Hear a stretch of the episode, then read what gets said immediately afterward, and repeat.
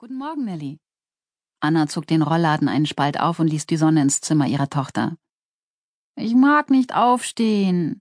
Nelly zerrte die Bettdecke über ihren Kopf. Nur noch einmal, dann hast du 14 Tage Pfingstferien. Zum Glück, ertönte es dumpf aus den Daunen. Kommt Papa uns heute Nachmittag abholen? Nein, ich fahre euch zu ihm. Anna setzte sich zu ihrer Tochter ans Bett. Unter der Decke hörte sie ein leises Schnurren. Anna schlug sie zurück und blickte in zwei grüne Augen, die sie ohne jedes Schuldbewusstsein anschauten. Herr Carlsson! Sie hob den roten Kater hoch und hielt ihn vor sich. Du weißt doch genau, dass du hier nichts zu suchen hast.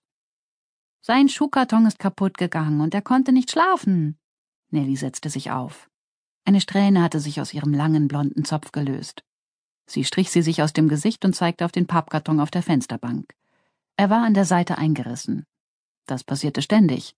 Herr Carlsson war nämlich viel zu dick für die klitzekleinen Kartons, in die er sich mit Vorliebe quetschte. Er war schon ziemlich neurotisch, dieser Kater. Genau wie Nelly. Annas Blick schwenkte zu dem Poster, das über dem Bett ihrer Tochter hing. Jamie Oliver war darauf abgebildet, wie er in einer großen Pfanne rührte. Welches achtjährige Mädchen kochte schließlich lieber komplizierte Menüs, anstatt mit anderen Kindern zu spielen? Nelly war schon ein ungewöhnliches Mädchen. Sophie dagegen, Nellys 14-jährige Schwester, verhielt sich so wie jeder Teenager in ihrem Alter. Leider. Anna setzte den Kater auf den Boden, stand auf und ging hinaus. Sophie!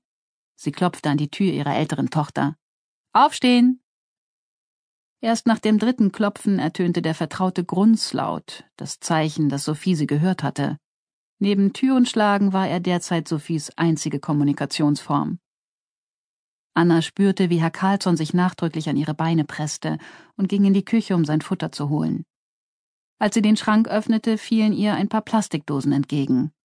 Wieder mal vollgestopft bis an den Rand. Genervt warf Anna die Dosen wieder hinein.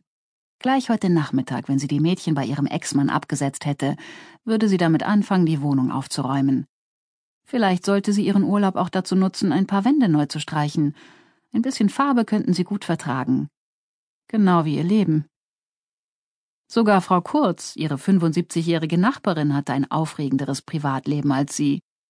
Und das schon seit dem Tag vor fünf Jahren, als Anna diese SMS auf Max Handy gefunden hatte. Das böse F-Wort war darin vorgekommen, und die Nachricht hatte leider nicht von ihr gestammt. Lange Zeit hatte sie sich eingeredet, dass ihr das überhaupt nichts ausmachte. Die Jahre mit Max waren schließlich turbulent genug gewesen. Doch in der letzten Zeit konnte sie ihre Sehnsucht immer weniger verdrängen.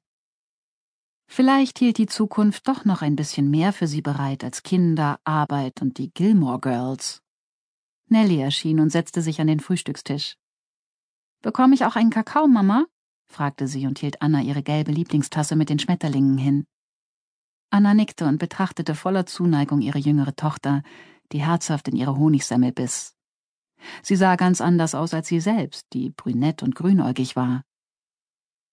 Ebenso wie Sophie hatte Nellie die blonden Haare und die blaugrauen Augen ihres Vaters geerbt, und sie würde mit ihren langen Locken und den roten Wangen wie ein pummeliger Weihnachtsengel aussehen, wären da nicht die großen, weit auseinanderstehenden Vorderzähne.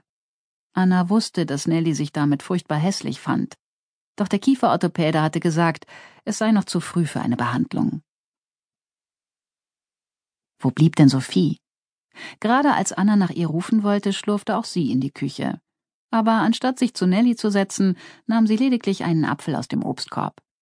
Ihre glatt geföhnten Haare trug sie im Mittelscheitel, und sie fielen ihr weit über den Rücken. Die Sommersprossen auf ihrer Nase hatte sie wieder mal mit einer dicken Schicht Make-up kaschiert und trotz der kühlen Temperaturen heute Morgen trug sie nur Hotpants und ein enges Shirt. Wie so oft in der letzten Zeit verströmte sie einen penetranten Duft nach Haarspray, Vanilledeo und Parfum.